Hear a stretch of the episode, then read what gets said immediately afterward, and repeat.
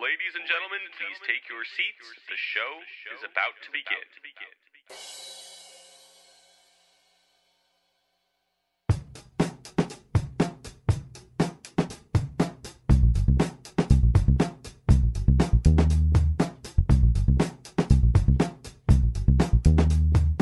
Welcome back to the one and only Cavs the Podcast, featuring commentary from all of your favorite Cavs the Blog bloggers. Now, sit back, relax, and enjoy.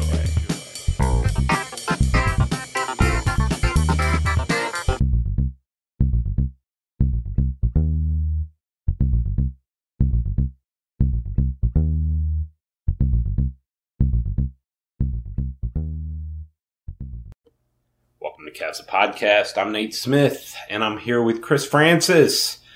And we just watched the Cavs be over 500 after 9 games. I mean, who'd have thought? Who would have thought? After a brutal schedule to start the season, the Cavs go, 3-2 on their road trip? Yes, sir. Out west and to Charlotte, and then come home and win that, you know, that return game. Always feels like there's a lot of legs, but the Cavs, you know, overcame the fatigue and came back and played a really nice game, winning against Portland, who looked a bit rough. I'm not going to lie. I'm a little worried about the Blazers. But the streets are talking. The streets are talking. There you go. But, yeah, the Cavs played another great game tonight.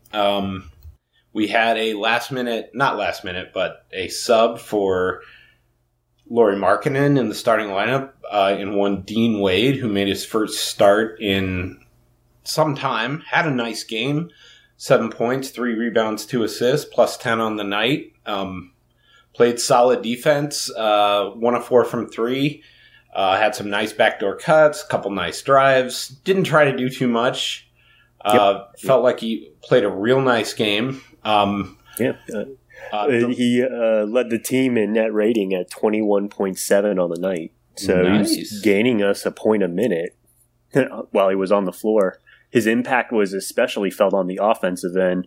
Cavs with a 128.3 offensive rating in the 22 minutes he was on the court. Well, and we're going to get back to on-off court rating in a bit, but... No, that's all right. I'm jumping the gun. No. You're great. I did want to talk about, you know, the Cavs... MVP this game, I mean, clearly Jared Allen, right? I would have gone, I think, you know, I would have said Allen and Garland were probably the two that I had in my mind. Yep. I just thought Allen's defense and his rebounding and his all-around energy just really carried the Cavs home, and you know, yeah, absolutely. I was just going to say, wasn't it a clutch performance, would you say? It really was down the stretch.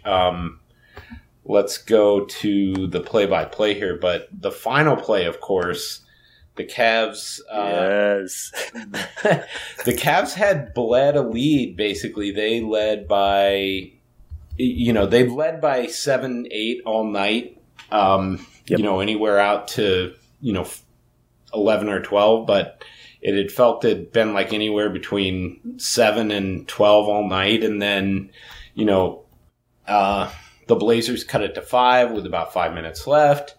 You know, Mobley hit a big jump shot at the 4:10 mark, which had his foot on the line, or it would have been a 3 for a much-needed bucket to stretch that back out to 7. And then... Of course, the Cavs went cold again, as they're kind of wont to do. Ricky Rubio threw a pass out of bounds, just threw a bad pass.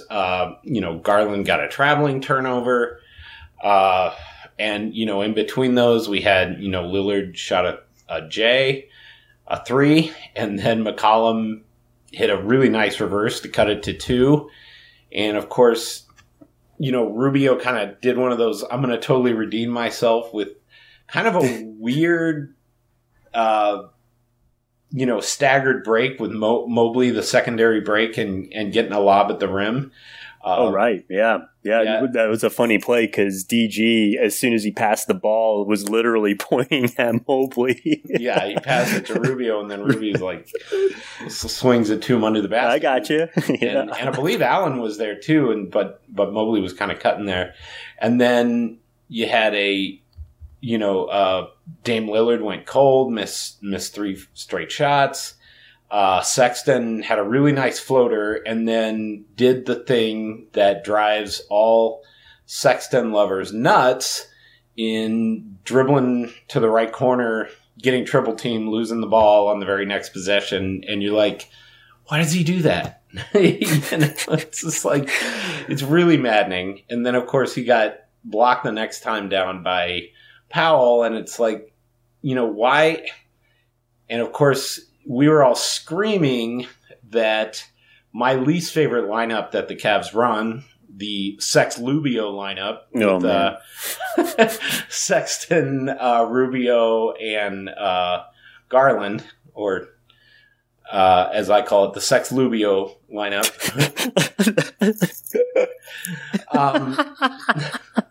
It's terrible. I don't know why they run it. Their defense stinks when they run it. Ricky Rubio tries to do too much when they run it. He had, how many assists did he have tonight? He had 7 in 31 minutes. He also had an offer on field goals. Oh, really? Oh, it was the ultimate. That's the ultimate Ricky Rubio game right there, isn't it? yeah, Deli-esque even. No, you're right. Oh, no, right. Exactly. Right. Yeah. We pay respect to our champions here. yeah. So, a lot of hit or miss, but what did not fail the Cavs down the stretch was their defense. Their defense, they kept, in the last 4 minutes, the Blazers scored 5 points. Wow. No, they scored 8 points in the last 4 minutes. But really, Cavs just kept edging ahead of them. Really nice defense on, Damian Lillard.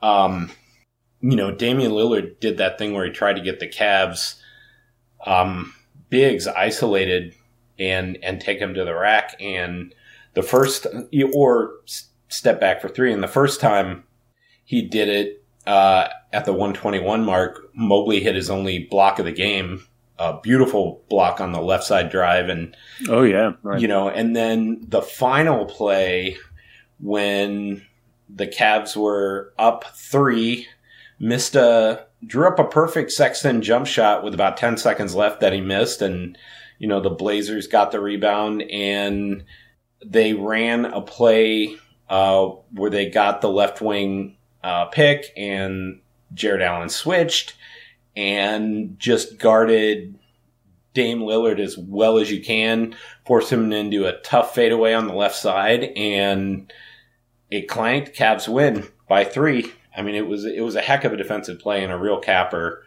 on the night and really emblematic of just how well Jared Allen played that game. And the crazy thing about it, so I was watching the post-game comments, apparently the Cavs had that scouted out, that they had called out in the huddle what they were probably going to run, where, Lillard gets a switch and fades to the left, and that's what they did. And they talked about how they were fine with just switching everything there, and that's what they did, and Jared Allen, fantastic finish to the game. So yeah, he was extremely clutch. I mean, if the fact that they only gave up 8 points down the stretch in that block, because defensively they weren't actually that great in that quarter. They still gave up 27 points, so they must have tightened up big time in that fourth quarter to pull it off. Yeah, yeah, for sure. I mean, they well, and then you get towards the end of those games, and it's a possession game too, where there's all those timeouts. So, the shot clock doesn't run as much as it might otherwise, plus fouls and all that. Mm-hmm. But yeah, really, really impressive win by the Cavs. Anything in particular stand out for you? I mean, it's gotta be the offense for me, shot over 50% on the game. 50% from three, 15 threes in the game. Yeah, well, and let's talk a little bit. That's a little misleading because it was basically three guys hitting the threes, right? Right. Yeah, I mean, it was, hey, Dylan Windler, finally. You know, it's ironic that we get our first Wade and Windler, like a real sample of their games on the court, and then all of a sudden this offense just absolutely takes off shooting-wise. And right. Like you said, it's because of Windler and Cedi Osman. How about that? The shot is back. You know, it is, and it's looking beautiful. I can't believe it. The one thing I loved was he missed two really good looks early and just kept shooting and hit the next one. I'm like, okay, he's fine. Mm-hmm. You know, that's exactly. Yeah. It's crazy, the feeling. Like, I'm shocked when he misses now. I mean, like, is that how you feel? Like, I feel like it's shocking when he misses now. Oh, for sure. And, you know, Dylan Windler in that first quarter or that first half was 3 mm-hmm. for 3. You know, we'll talk a little bit about, you know, lineup stats and on-off a little bit later, but boy, did he look sharp. Ended up being 4 or 5 on the night. You know, just a really nice first half, played about 21 minutes with mm-hmm. our old friend, the Cavs 8-man rotation. And although I'll say I don't really have any real concerns about that 8-man rotation, other than, you know, boy, it looked like Evan Mobley and Jared Allen were tired towards the end. Well, yeah, I was wondering your thoughts on that, because I saw that comment that you made in the boards about Mobley, and I 100% agree, you know, that Mobley was gassed. And as was Jared Allen. Yeah. Shots at the basket, you know, down the stretch in the fourth quarter. Right. He was making those all night, and all of a sudden, it kind of left him for a couple of possessions there. Yep. Yeah. And I'll give Colin Sexton his credit too. He was 2 of 4 from deep, had a couple nice threes, but mm-hmm. again, the turnovers with Colin Sexton 5. And, you know, if we're looking by halves, the Cavs' second half in terms of turnovers was really rough. It had to be double digits. I mean, I thought they had 13, like double digits. 13 in the second half, which is insane. And that is insane. All 5 of Colin Sexton's turnovers were in the second half, as were 3 of Darius Garland's. Wow. Or actually, I think all 3 of Darius Garland's were in the second half. Yep. So, yeah, it was rough on that front. You know, the Cavs trying to do too much. As much as you can say about Ricky Rubio, when he's at his best, he doesn't turn the ball over that much. Mm-hmm. And it's hard to say the same thing of Sexton and Garland. But, you know, to me, part of the reason that the Cavs turnovers are coming is because they are playing these lineups without enough spacing. And you saw, you know, Windler and Osman and Wade tonight, and maybe when we get into on-off data in our next segment, we'll kind of talk about how those guys look, how the Cavs looked when those guys were on the court. But to me, the spacing was so much better, and it just... the paint wasn't crowded. There was more passing lanes. The defense was fanned out more. Jared Allen had so much more room to work. Mm-hmm. I was just watching some of the film with you know, the czar of the telestrator, Mike Fratello, after the game. Ooh, nice. Oh, yeah, man, well, he was on the post game. So. Oh, he was? Man. Yeah. Oh, yeah. It's always a special occasion. Yeah, I love the czar. So... yeah, I mean, he was pointing that out too. Boy, when they've got those shooters out there, that floor really just looks...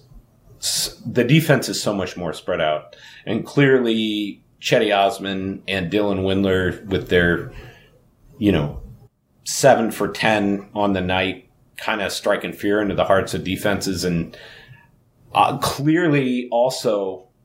the Darius Garland 3-ball looked as good as it has all year. Man, he looked good for...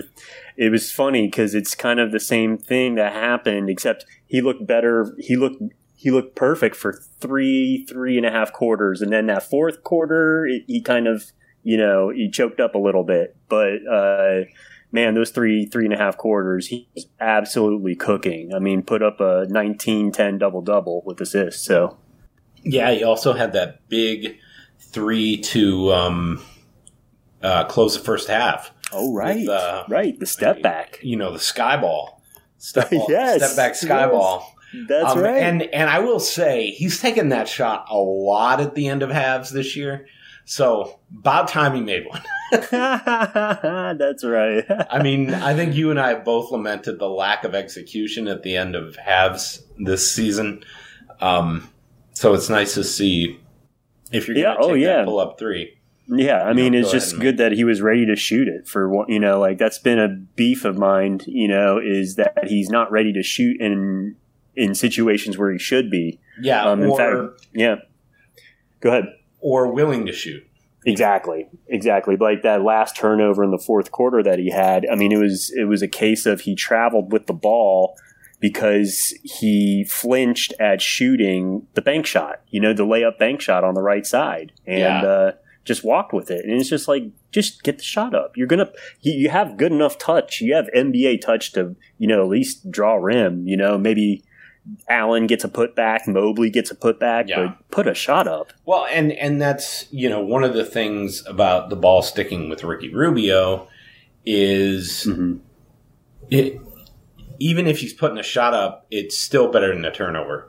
Because he's moving the defense. Yep. He's, you know, you saw the Cavs get putbacks off offensive rebounds from his stuff. He's also, you know, not giving up the live ball turnover. It keeps that floor balance, you know, gives the guys the chance to get back for defense, you know, while the ball's on the rim. So 100% agree with you. Yeah, exactly. You know, one of the things I noticed was earlier this week when I was doing some analysis on kind of the change in Darius Garland's game. The Cavs aren't playing him below the free throw line much on offense off the ball. Like, remember before he used to, you know, kind of run baseline to baseline or cut to the basket and relocate to the corner? He really is not playing much below the free throw line without the ball anymore. And I'm wondering if that's a floor balance thing where they're just trying to always make sure that one or two guys is back. Because the Cavs transition defense has been pretty solid this year so far, and I'm almost wondering if that might be one of the reasons. So, I mean, that seems to be a good point. I mean, I think one of the things that's emerging, at least in Darius's game, is there seems to be an improvement on the defensive end, at least playing good team defense. If not, you know, if the playmaking's not there, at least he's in the right spots more often than before, you know, so I think there has been an improvement, and that could be part of it is just getting back and staying back, you know, in shutting down the transition opportunities. That's a great point, because one of the key plays in the game, I mean, he was trying to take a foul. He was guarding a 2-on-1 fast break, and he was trying to take a foul, but the aggressive play actually, you know, granted the refs missed the call, but the aggressive play at least resulted in a turnover. Yeah, it was that should have been a for sure basket. So it was a 2-on-1 with was it Lillard or Powell and Simons? Yeah, Garland, Simons gave up the ball, and Garland basically tackled him. I think it was Powell just threw it as if Garland was going to keep running. Or not Garland. Simons was going to keep running, and they never called a foul, and he just ended up throwing it out of bounds. And it was – I felt like the Cavs got a gift there from the refs, and that was the last 2 minutes. Yeah, but I think it was just speaks to your point about, you know, Garland was at least back to take the foul, you know, and maybe that's a result of him, you know, not playing much above, you know, below the break. So, yeah. And when we get back, we'll talk a little bit about on-off data and kind of the wings help the Cavs win this game. And if maybe we'll see some of that going forward. So we'll be right back. Welcome back to Cavs the Podcast. I'm Nate Smith, and I'm here with Chris Francis, and we're going to talk a little, you know, on-off, you know, net rating data. There was some talk in the Cavs Twitter sphere earlier this week about how a lot of the Cavs' best three-man lineups have Ricky Rubio in them, and a lot of the not best Cavs three-man lineups have Colin Sexton in them. And I was really curious to kind of what the net ratings of some of the different lineups look like tonight, and how, to me, the eye test was, man, did the Cavs offense look good when they had two or three shooters in, two or three of the bigger wings like Windler and Cedi and Wade, and it didn't look nearly as good when, you know, they're running two small guards and two big bigs. So give me some revelation, lay some knowledge on me here, Chris. Well, let's just say the eye test is pretty good. We have, in 16 minutes of action, of Cedi, Dylan Windler, and Wade on the court this season. Okay. They have a net rating. And I would say a lot of it was this game. Yeah. Oh, yeah, exactly. Yeah, absolutely. It's a net rating of plus 27.21 points per 100. The offensive rating is 112.5. Okay. And the defensive rating is 85.29. Wow, that's really surprising. Yeah, and actually, if you want to know where a major aspect of that fantastic defensive rating is, that the opponents are shooting from three 22%. Interesting. While that group is on the floor. So they're defending the perimeter, it appears, pretty well. They're getting carved up inside, but they're not allowing the three ball to get off. So yeah, I think that meets the eye test, wouldn't you say? I would. So that's all three of them at once. What are some of the, like, two-man ratings, or I guess so, some of the lineups with just two of those guys? Yeah, so there's been very few minutes with just the two. In fact, there's never been any Dylan Windler, Cedi Osman minutes on the season, as far as I know, without Dean Wade, that is. Oh, interesting. There has been 16 minutes of Cedi Osman and Dean Wade without Dylan Windler, and that's been disastrous at minus 24.15 net rating. Wait, what was that lineup again? That was Cedi Osman, Dean Wade without Windler. Okay. Yes, exactly. 16 minutes. Yeah. I thought Windler was fantastic tonight. Boy, did it seem like he made a statement for more playing time. Amen. I also, Cedi Osman's been great. Honestly, I would have much rather seen Cedi Osman down the stretch than I would have the Sex Lubio lineup.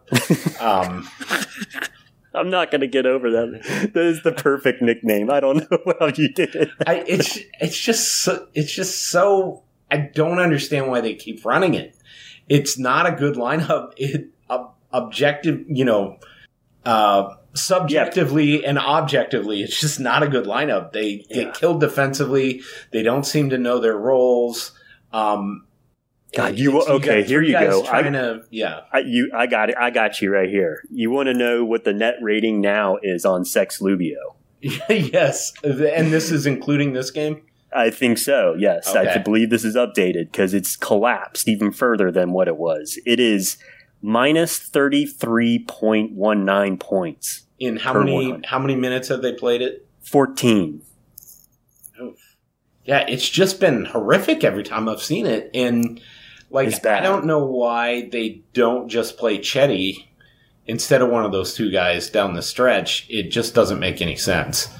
It's terrible. It's not doing anything offensively. It's not doing anything defensively, as you said. I mean, you said that earlier. So, yeah, it's awful, and it needs to die, and it's ridiculous. Yeah. It's absolutely – it's just basketball malpractice. Yeah, I just don't understand it. So, ooh, and your suggestion of replacing Cedi Osman in that three-man. So if you win Garland, Rubio, and Cedi – in the 14 minutes they've played together this season, that's a positive 16.84 with an offensive rating of 120. Wow. And what's the defensive rating? It is a very respectable – actually elite 103.85.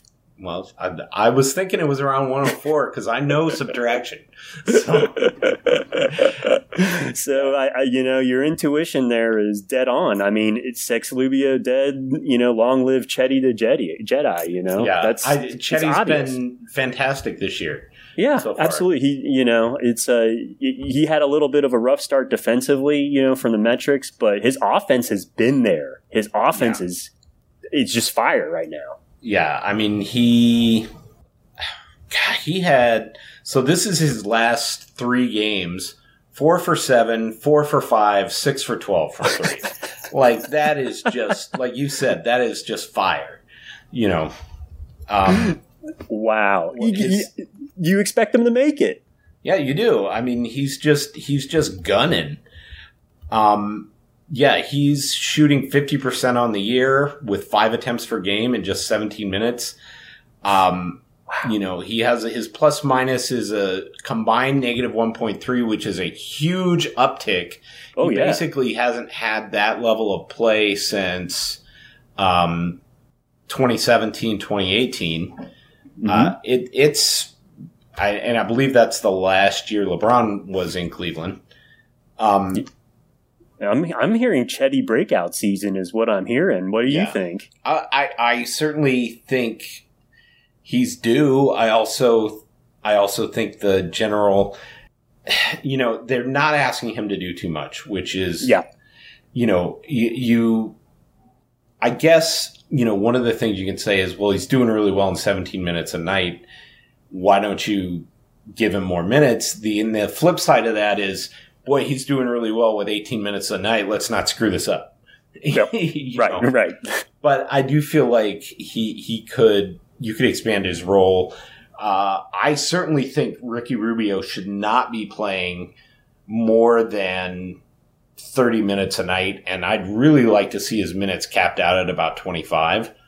I think you're 100% correct with that. I mean, I think you said on the live thread about maybe possibly dead legs. No, you can see the guy that Ricky Rubio was at the beginning of the season is not there anymore. He's just doesn't have the legs that he did. Mm-hmm. And I think they need to cut his minutes down to like 25 give those minutes to, you know, Cedi Osman and or Dylan Windler. I think you need to see some more Dean Wade at the 4. I really liked the lineup where they had Mobley and Wade, Windler, and Osman, and basically either Garland or Rubio tonight. I thought that was a fantastic lineup. Yep. You know, you put Mobley out there with 4 shooters, you can't go wrong in my mind on offense. He's such a good passer.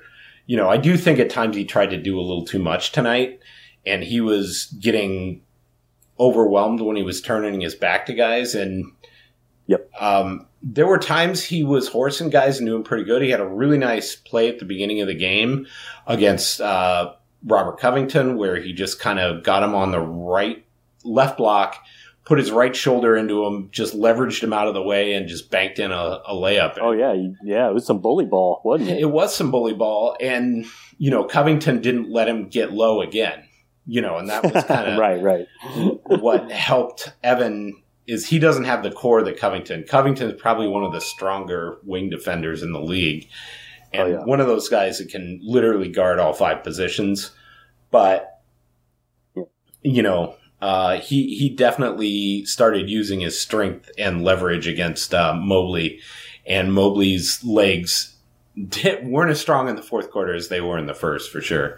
But, you know, I loved the fact that we saw Evan Mobley really struggle at the beginning of the fourth quarter, but still keep playing. Like, he still had that enormous block, still had, you know, that oop, was still running the floor. Yeah, what's amazing is that, you know, we're talking this might have been his worst game as a Cav, and he still put up a double-double. Yeah, exactly. You know, it's his bad games look good. Yeah, and he still played really good defense at times. Yep. Yeah, I agree with you 100%. I just think he was tired tonight. I think he's just been playing a crap ton of minutes, and you know, it may have caught up with him at this point, you know, or at least, you know, you had the thing about the first game off a road trip type deal. It could have been that, the dead legs from that. So, yeah. But, you know, the Cavs have played the most games in the NBA, and they're still playing games every other night. At some point, everybody else is going to catch up with them in terms of games played. But, you know, the fact that they're 5-4 in that stretch is, you know, really impressive. Absolutely. And with that, we're going to take another quick break, and we'll be right back. Welcome back to Cavs Podcast. I'm Nate Smith, and I'm here with Chris Francis. And we want to talk a little bit about the Cavs' big man play. Of course, you know, they lost Kevin Love and Lauri Markkanen to the health and safety protocol. You got to hope that I'm assuming that means COVID exposure or COVID contraction. You got to hope that their health stays up and that the rest of the team doesn't start coming down with it, because obviously you missed Kev for one game, and then you got Lauri coming out and missing the next game. So a little bit scary there, but hopefully they got it handled. Yeah, luckily, Woj reported that it was 100% vaccination for the roster. So, hopefully, the numbers hold, you know, and take root there.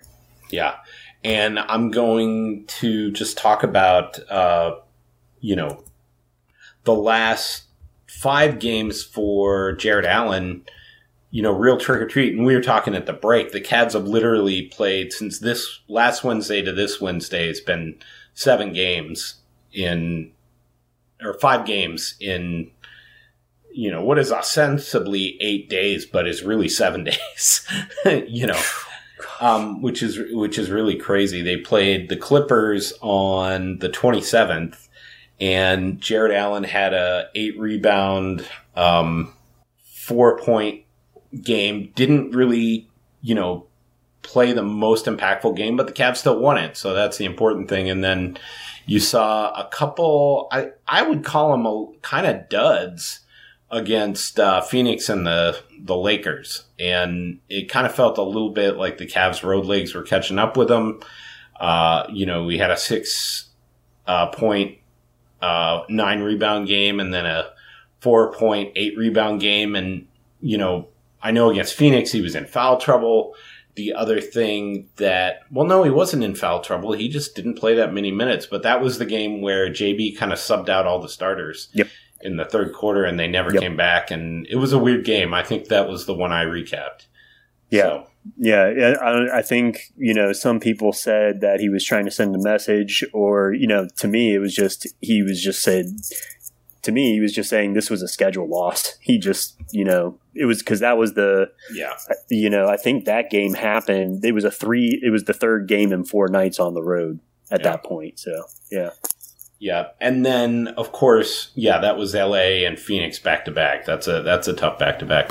Oh, they were back-to-back. Okay. Gotcha. Yeah. And then, of course, coming back 2 nights later in Charlotte, just a monster game. 24 points, 16 rebounds, 2 assists, 3 blocks, was everywhere defensively. Again, just like tonight, really just dunking the ball with authority, you know, just everywhere around the basket. And clearly Charlotte didn't have an answer for him, you know, defensively. He was fantastic. And then again tonight, another, you know, we talked about 24 points, 17 rebounds, 4 assists, a steal, and a block. I mean, good gravy. That's a superstar numbers. Performance. Yeah, those are MVP numbers for sure. So, I mean, I would love to see him expand his game. I would love to see the Cavs set up some jump shots for him. That he kind of reluctantly took a left corner 3 tonight. But, I mean, obviously he's just so good and so athletic and so powerful around the basket that it really, you know, a lot of teams just don't have an answer for him right now, because a lot of teams aren't playing centers that are that athletic and physical anymore. Absolutely. Yeah, I mean, to me, that's kind of what I mentioned in the Charlotte recap is he's not really doing anything outside of his normal game. and he's putting up these superstar numbers doing it. It's just defensive energy and finishing at the rim is basically what this run's, the past two games been built on.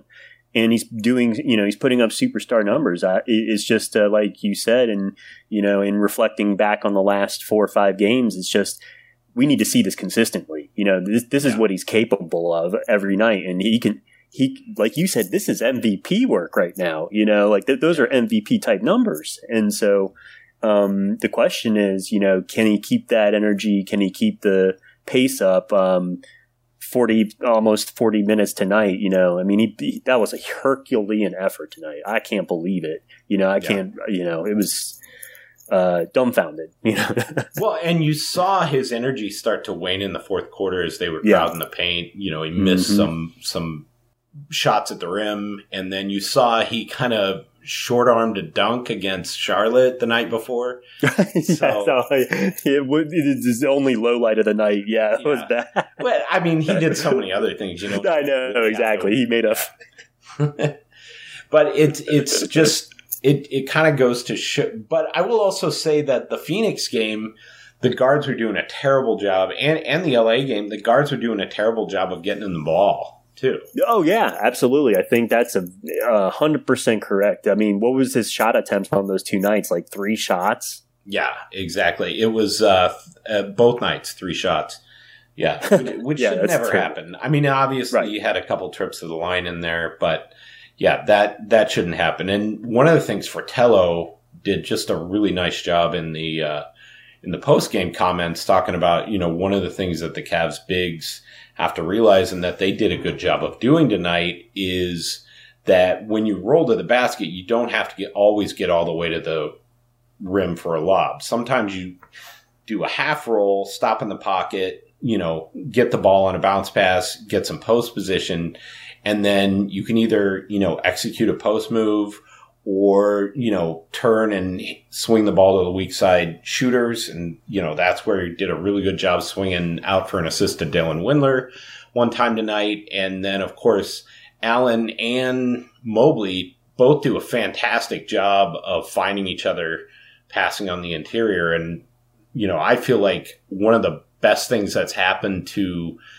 Jared Allen is Evan Mobley joining the team and just a really willing interior passer that knows how to find him has helped him immensely too. I'd be really interested to see the breakdown of where, Jared Allen's assisted baskets are coming from. Cause I bet you that Evan Mobley probably has at least a third of them.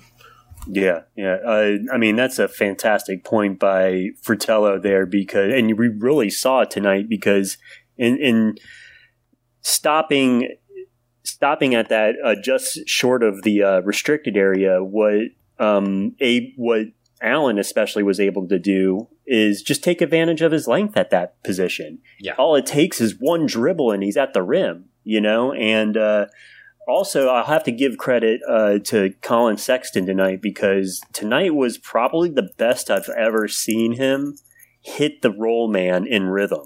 Yeah. He's always had this, especially in the first half. Yeah, especially in the first half, right.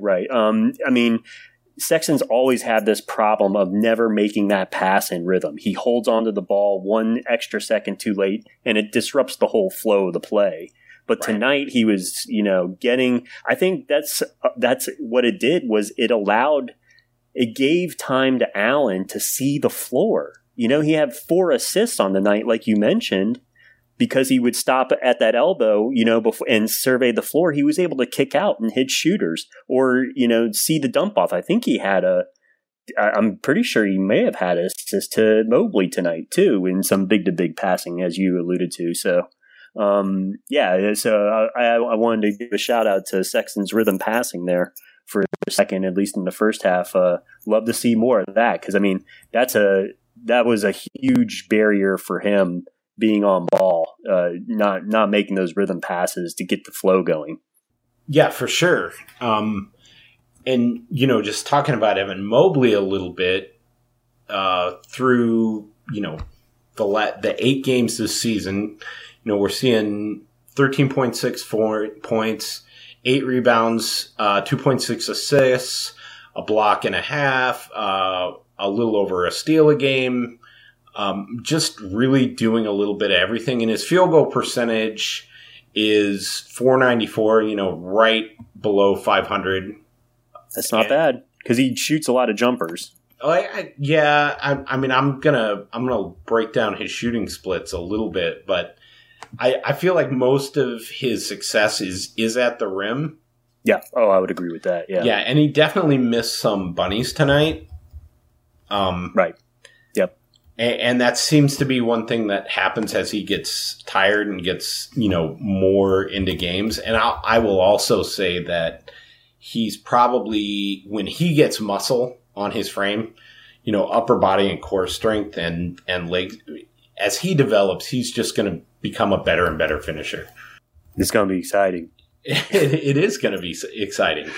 Yeah, for sure. Oh, yeah. I mean, Mobley's it's a dream start. I mean, the whole talk right now of the NBA is just he's the best player in the draft right now, right? I don't even think that's true. I mean, I think this draft class is so loaded. Right. Sure. Yeah. Yeah. I think at least other fans of other teams have just said, you know, it seems to be unanimous that he's rookie of the year right now. Oh, I don't know if that's true, to be honest with you, because of who's the rookie in Toronto? Oh, Scotty Barnes. Scotty Barnes. No, I mean Scotty Barnes is up there. Yeah. No, that's a good point. You know, yeah. No, I would agree with that 100%. That's competition for sure. No, but this class is, to me, the most loaded class I've seen since 2003. I mean, it's just stocked with ridiculous guys, and it's not just – it's honestly not even the top two guys. They're not really playing that well. It's, you know, Scotty Barnes. It's Evan Mobley. It's Franz Wagner. Down in Giddey. It's Josh Giddey. It's who's the guy out in Utah? Jared Butler. Yeah, he was a second round pick too, I think. Yeah, and then you've got in Indiana, Duarte. Right, Duarte. Well, and you've got, you know, the guys out in Golden State holding their own, playing pretty well. So, but yeah, Scotty Barnes is averaging 18 and 9. On 55% field goal percentage. He's been really – and that's not even, you know, shooting. He's going to be a phenomenal player. I mean, wow. It's looking like such a great move that they passed on Jalen Suggs and took Scotty Barnes. So and Eli's guy. Eli really wanted Scotty Barnes. So no, there you go, Eli. Shout out to you, man. You got it. Yeah, for sure. And you know, one of the things that you almost have to love as a Cavs fan is that Scotty Barnes is so good as a rookie because he has such an NBA body already. Right. And Evan Mobley is this good, looking like a beanpole. So I'm really honestly excited that Evan Mobley looks this good without having spent a bunch of time in the weight room, or at least been able to add that muscle that, you know, when he gets in 3-4 years is just going to be unstoppable. Just don't work with the Instagram trainer that trained Jayson Tatum this past offseason. Why is? Oh, I don't know this story. Oh man, it's bad. It's bad. Like if I can tell it real quick, what the deal is that apparently Jayson Tatum worked out with this Instagram trainer that trained Russell Westbrook, and apparently like the year after Russell Westbrook trained with the guy, like apparently his shooting went to crap. Like, he just couldn't make anything anymore. And Jayson Tatum worked with the same guy this offseason and now apparently has lost his shooting touch. He's been a disaster for Boston to open the season. And there's already rumblings. It was because of this Instagram trainer that turned him into a weightlifter guy. So the joke was you should be fined if you work with an Instagram trainer. Facebook as an NBA player. Facebook ruining it for everybody, man. They are. You're absolutely right. It's what's the head of Facebook? Zuckerberg is just ruining life for everyone. Man, come on, Zuck. Jeez. Yeah. So, yeah, it was a funny story. It's apparently the guy's Instagram handle is Just Train, I think, or that's his display name is Just Train. And personally, I couldn't. I mean, did you see Marcus Smart calling out Tatum and Brown? Right. Jaylen Brown? Yeah. Yeah. Oh, yeah. Like I did for not passing. Yeah. And the thing is there was rumors that they wanted to trade Smart last year because he was due a new contract, but they ended up not trading him and re-signing him to a pretty substantial deal. I think it was like 4 years, 20 over 20 million. Yeah, or was it that low? Oh, yeah. I thought it was like over 20 or something like that. It was, per year. Per year, yeah. I thought it was like, I may be thinking of the previous, or maybe it was 3 for $60 or something. I don't know. But. Yeah. Whatever the case is, apparently people are not happy about Marcus Smart. They're not happy about Tatum. They're not happy about that is just a disaster class. I'm so heartbroken to see the Celtics struggling. Exactly. It just breaks my heart. I hear the pain in your soul right now. Well, you remember I picked them to as the under. Oh, you did. Yeah. You did. I just didn't. You saw it coming. Oh, I saw it coming because they just the way they're constructed makes no sense. And there's not enough. It's not a team. Let's put it that way. Right. It's a bunch of guys. And that's one of the things I love about the Cavs right now is, for all their warts and for all that we complain about Sexton, his game on the court, everybody on that team seems completely bought in. And, when we come back from the break, we're going to talk about my favorite guy who I wish was still on the team, but we watched tonight, and that's Larry Nance Jr. So we'll be right back. Welcome back to Cavs Podcast. I'm Nate Smith, and I'm here with...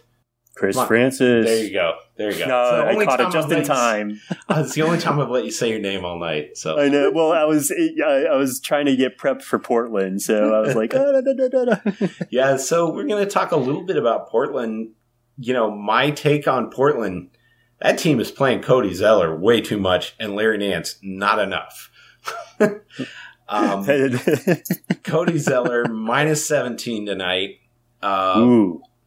7 points, 5 boards. Larry Nance, -8, but has his on-off stats. Pull Larry Nance's on-off stats for the season. I just kind of want to see what they are. But they were. I believe they were outside of tonight. They were leading the team at +12.9. Yeah, and he's not, by far. He's only playing like 20 minutes a night. Yeah, less. I think it's 17 more. Yeah. But I'll tell you why he's not playing more. I don't think Chauncey Billups can coach. He just doesn't strike me as a great coach. I agree. Yeah.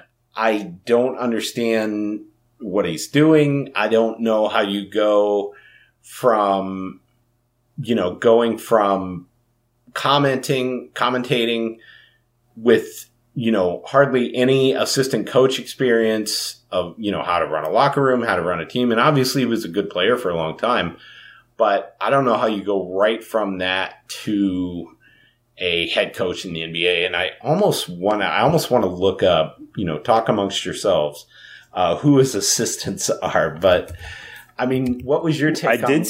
I saw Scotty Brooks was one. Here's the thing about Portland. From what I know, talking with some Portland fans, is that the way, the bad vibes began in the offseason with Portland. For sure. Basically, especially with the Chauncey Billups hire, because there was a report that came out, basically talking about how Billups had a very serious sexual assault allegation. Yes. And I don't even know if it was it was, the details of it are public record. It was absolutely disgusting.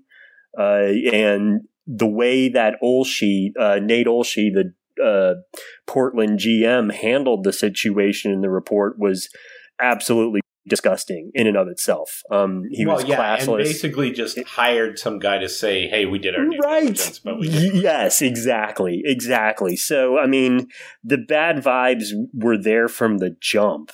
And it starts with Nate Olshey, who I think there's a guy right there. Well, it doesn't even start with Nate Olshey. It starts with the owner, who's Larry Allen's sister.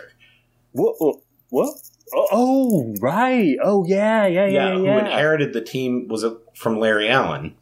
Okay. Paul Allen. Was it Paul Allen? Yeah, yes. Paul Allen's sister. Sorry, I don't know why. Okay. I said Larry Allen was a left guard for the Dallas Cowboys. That's right. Wow. There you go. I'm impressed. Your names are good this season. Anybody's freaking name. But you're on fire. You got them these days. Well, no, I still called him the owner of the – Well, that's true. Blazers, but at least you referenced a real person, That's true. That's true. But, it's Paul Allen's sister. I can't remember her name. Okay. Gotcha. I got to look it up. Hot Googling out action. So we need it. Shout out to Tom Pestak. Where are you? So it is Jody Allen who runs the Paul G. Allen Trust. And does not have a lot of fans among the Portland faithful. I see. Okay. So bad vibes from the top. Yeah, bad vibes. And, of course, the whole thing was that Chauncey Billups was the guy that Dame Lillard wanted. And then when all the sexual assault stuff came out, Lillard was like, I don't know anything about this. Oh, yeah, that was bad. Oh, yeah. Hands of the whole situation, so...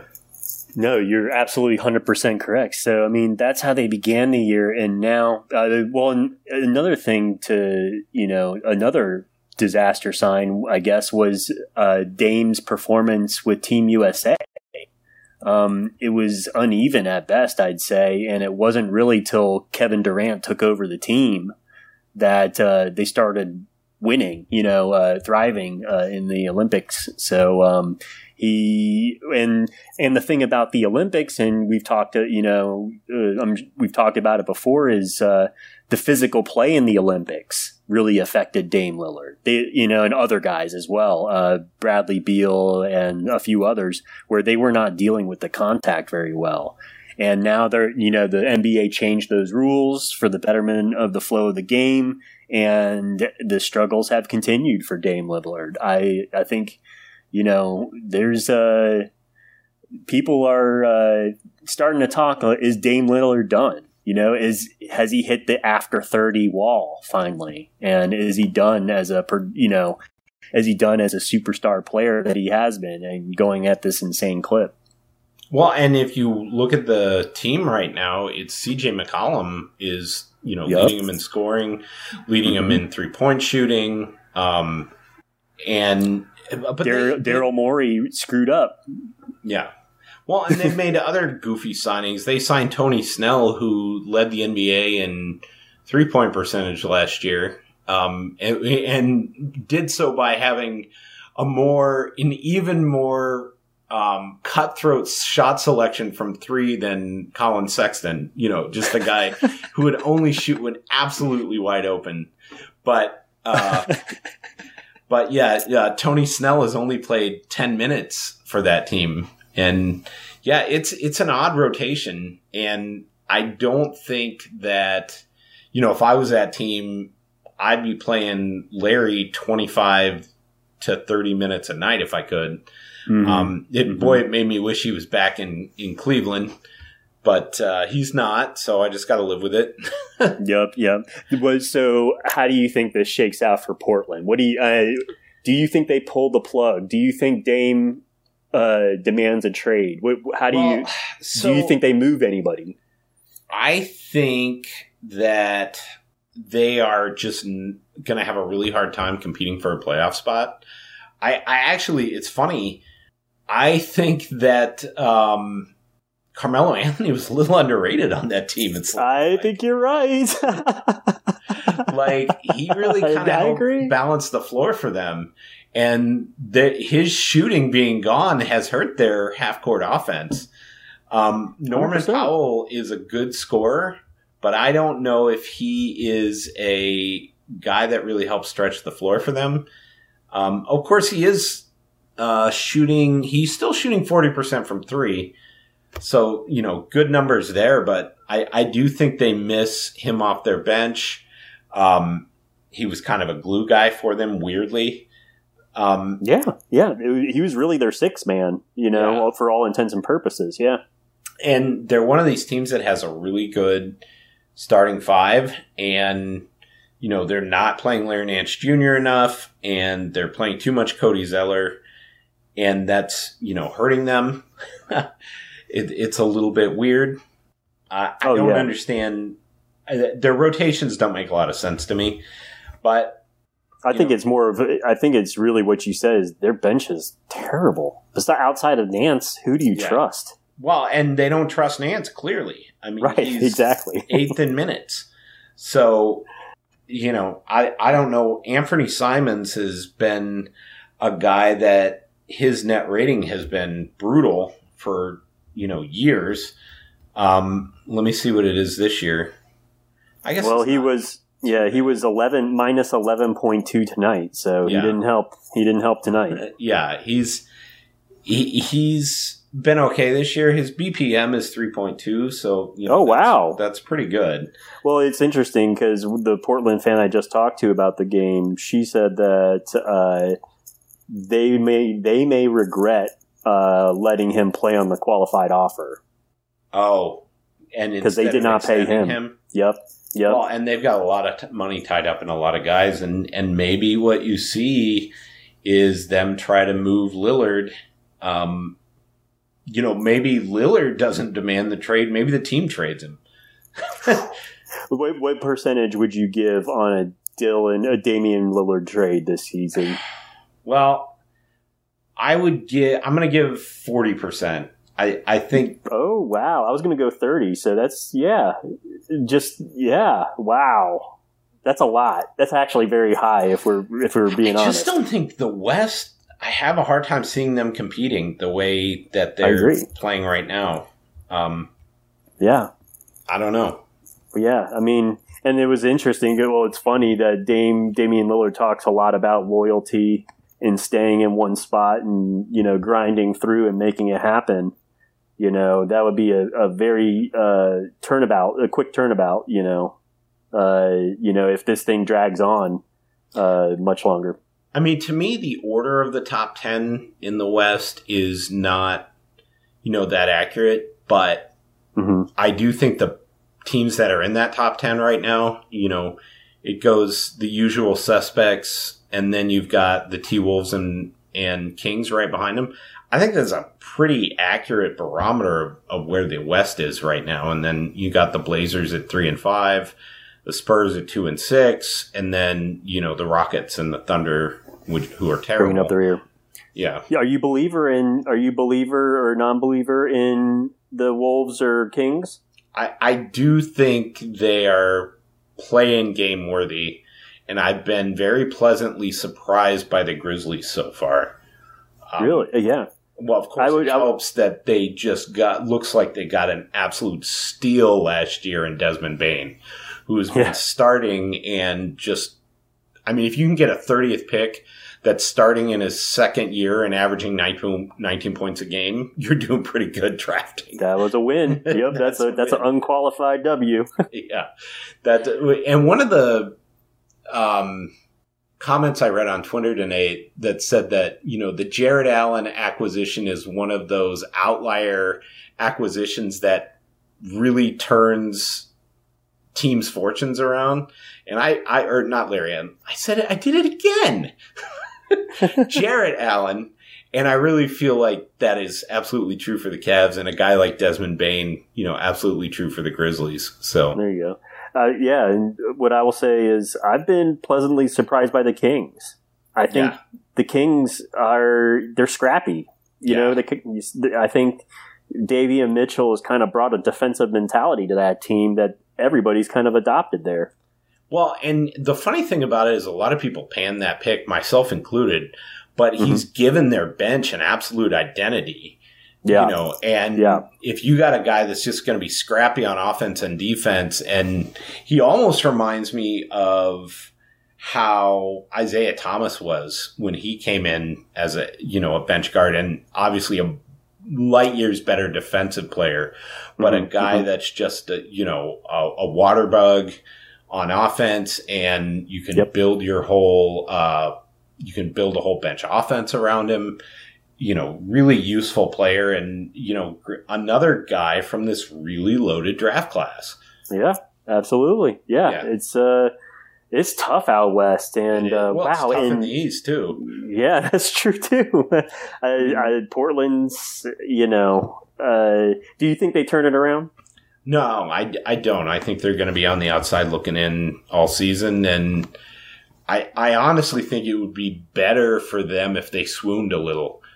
to be stealth tank.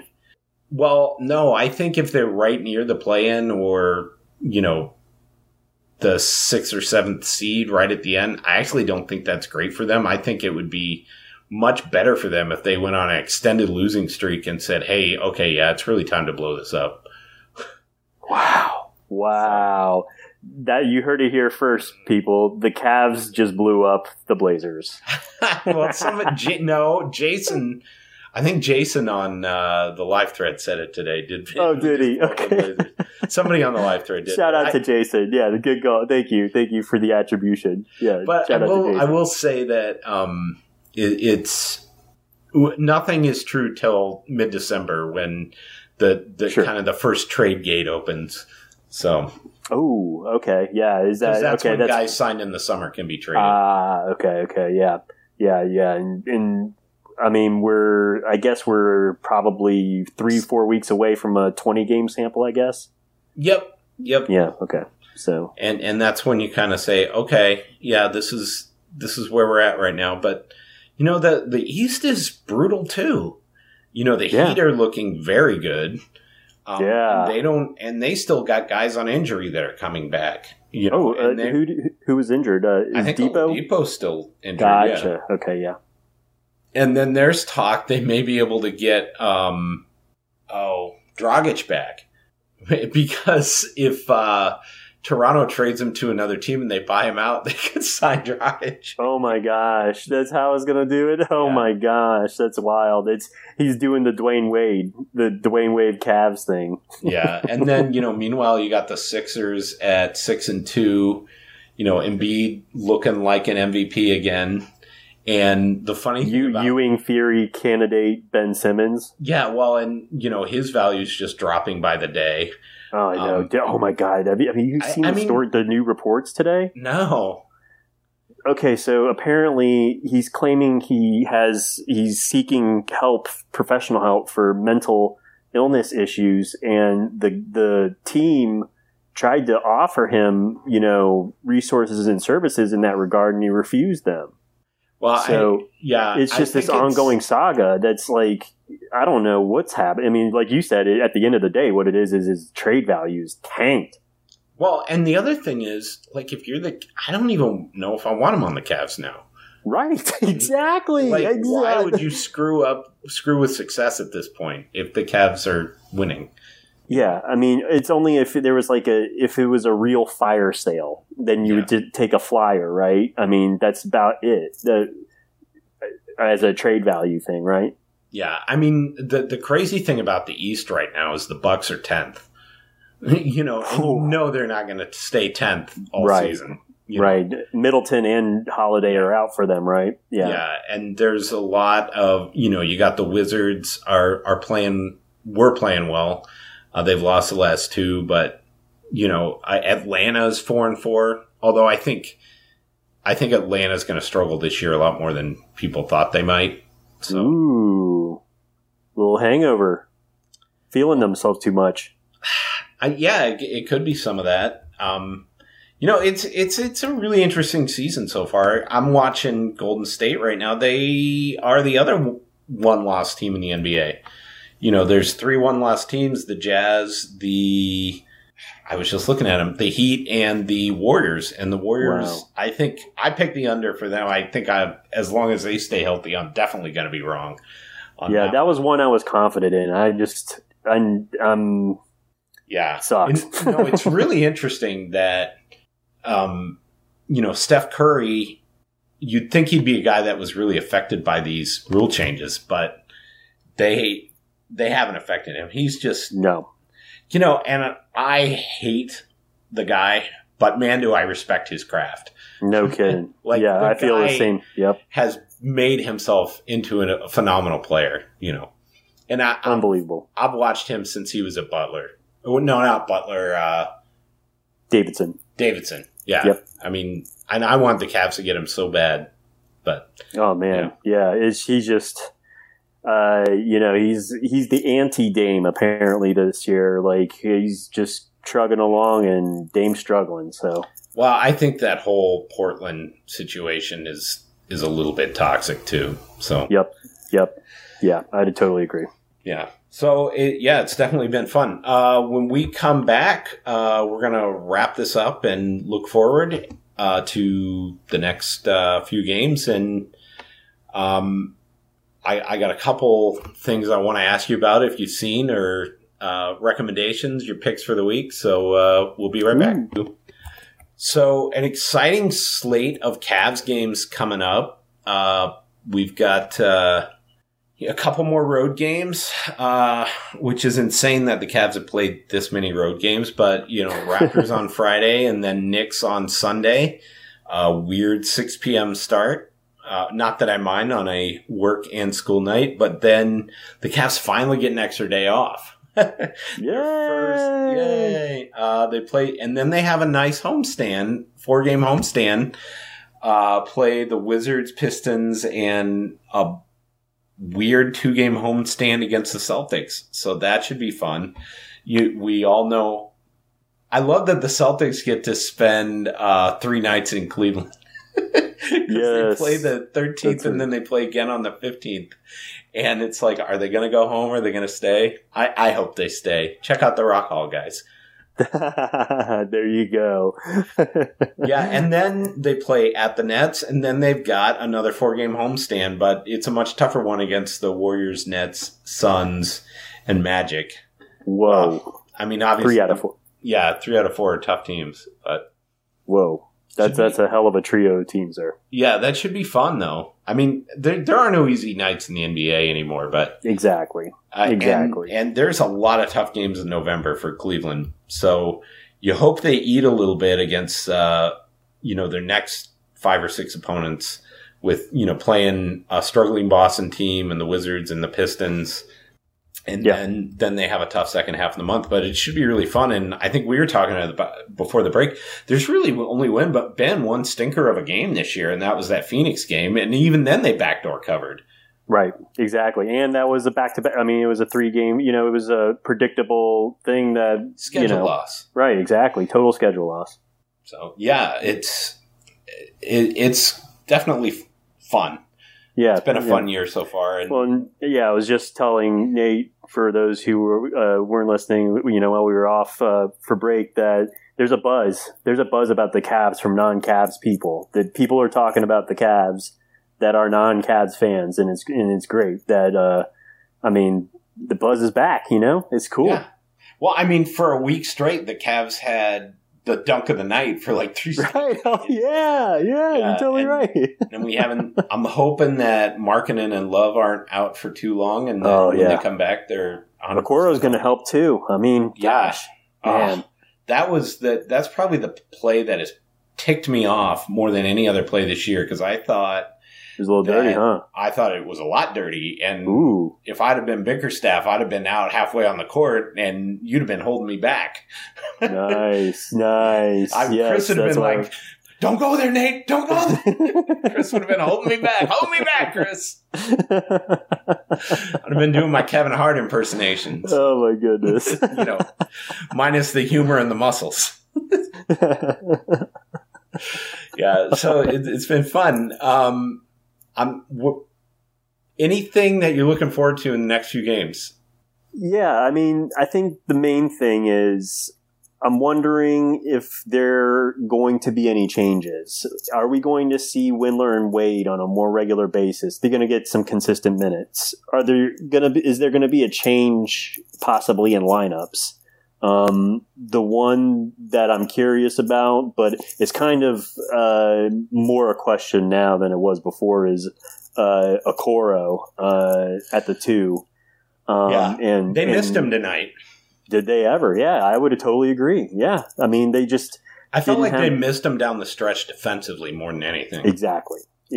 And even though, ironically, his impact has been, I believe, more significant from a offensive rating standpoint on offense than it has been on defense. Yeah, which is curious. So, well, and you know, the way the Cavs were shooting before tonight, I was like, they got to get Okoro back just to up the shooting. Exactly. Yeah, I mean, so they're missing three key rotation pieces. I mean, this is tough, you know. A starter and, you know, a borderline starter and probably their best or their most experienced bench player, I'll say. Exactly. Yeah, no, he's been terrific, and honestly, Kevin Love has been a huge part of their best lineups. Most of their best lineups feature Love and Rubio. Yeah, so. I mean, I know that was in reference to David Zabek. I'm sorry if I blew it. But the best lineup was with Mobley is Rubio and Love, and it's because you're putting Mobley with two high IQ guys who know how to play the game and pass. Yeah, and pass, exactly, right. Or two other high IQ guys. Oh, right. No, you're absolutely right. Thank you for the correction. That is absolutely correct. Absolutely. So, in other news, you got anything to pitch, Chris? Well, tell me about an article you haven't written. I know, oh man, I know. Although it's totally deserved. Though I did see Dune finally. Oh yeah, so we can talk a little Dune. Yeah, Dune was. What'd you think? I loved it. I mean, it was fantastic. Kind of disappointed that it was I guess I didn't realize it was out of the box going to be part of a sequence or series. Oh, okay. So that kind of threw me, and it sucks that I kind of want to see the next one, you know. And also, they didn't even have the next one greenlit yet, and they were kind of waiting to see how the first one did. So So yeah, I mean, I've heard people say that it might have worked better as a television series. I don't know. Oh, I think I said that. Yeah. Oh, did you say that? Okay, there you go. Yeah, I knew I heard from somebody, and I totally agree with that. You know, because of this, I'm like, that was a great first part, but I want more. Yeah. So, and it frustrated me a little. Did you ever see the David Lynch one? No, I did not. With Kyle MacLachlan in the 80s. It was seminal. Should I watch it? I mean, I think it's worth a watch. I mean, I would say the effects are not great. Right. At least some of the effects. The digital effects are like, you know, and they do that shielding thing. Oh, right. It's terrible in the 80s version. That being said, the costume effects and the spaceship effects, they're all fine. Okay, gotcha. And I'm a Lynch fan. I'm a Lynch fan, so the worm stuff isn't great, but whatever. But Kyle MacLachlan's great in it. It's a fantastic cast. The cast is Sean Young, Max von Sydow's in it, Sting is in it. Sting plays the same role that I believe, what's his name? The Drax, the Destroyer. Oh, Dave Bautista. Sting plays the same role that Dave Bautista does. Oh, wow. That's wild. Yeah, it's kind of crazy. Who else is in it? Patrick Stewart's in it. Are you serious? Yeah. No, it's a fantastic cast. I think Jurgen Pranschau's in it. It's just a really, really good cast. So definitely worth a watch. A lot of that movie was seriously taken from, and obviously it's from a book series, but I felt like the movie had a huge influence on the new one. You know, what that first movie did was try to contain the whole first Dune book in that movie, and it tries to do a little too much. Gotcha. But I kind of felt like this movie should have either expanded focus or narrowed focus. I felt like, you know, I think I said in my review, it felt like 1 1/3 movies. Okay. Like, okay. I kind of didn't understand the narrative arc of where it ended. And I thought it should have changed a little bit, but it was well done. I thought the acting was good. I thought, the casting was really fantastic. You know, yes. I kind of didn't think they gave the actors enough scenery to chew on in parts, you know. That's why I kind of wish they'd have kept it the same length but zoomed in a little bit, you know, had a little more character development for some of the characters. And, like, you never really got behind the Dr. Yui's motivations. And that's a good point, yeah. You know, right.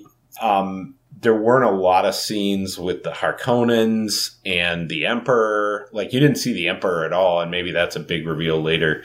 But I wanted a little bit more character development. To me, part of it felt like it was not an adaptation as much as just a reimagining of the first movie.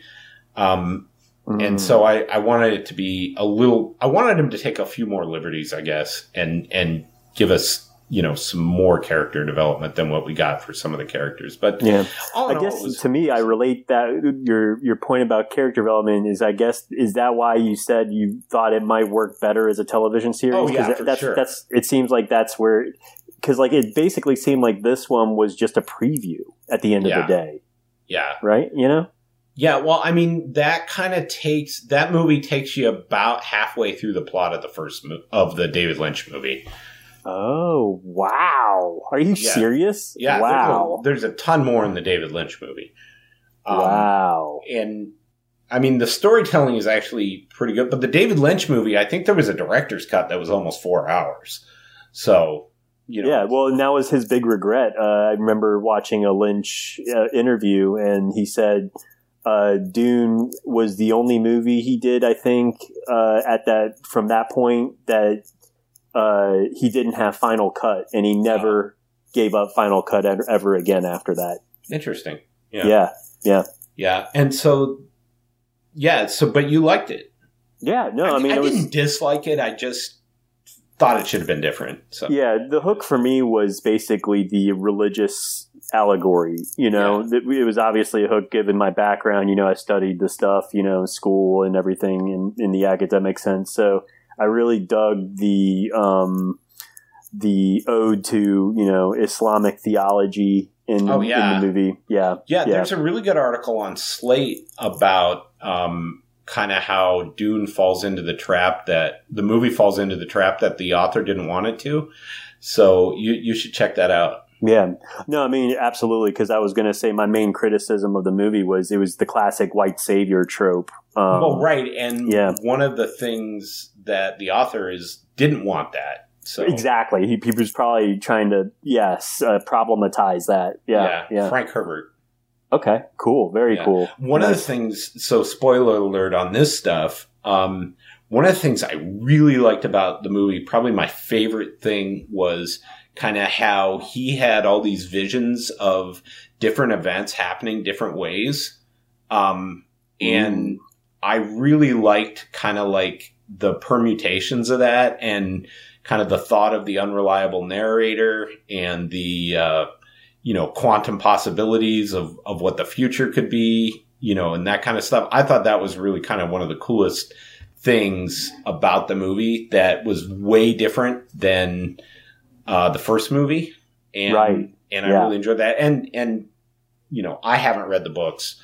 I probably would at some point, but that's a huge undertaking. So yes, exactly. Who has time to read anymore? Jeez. Right. Yeah. I don't take enough road trips to listen to that on tape. So yo, there you go. Now you're talking audiobooks, baby. That's actually a good idea. That's actually a great idea. Yeah. And so my pitch this week, since your pitch was Dune, my pitch this week is a documentary on Netflix that came out last year by director Edgar Wright called The Sparks Brothers. And it is about a band called Sparks that started in the 60s and has been around for almost 50 years.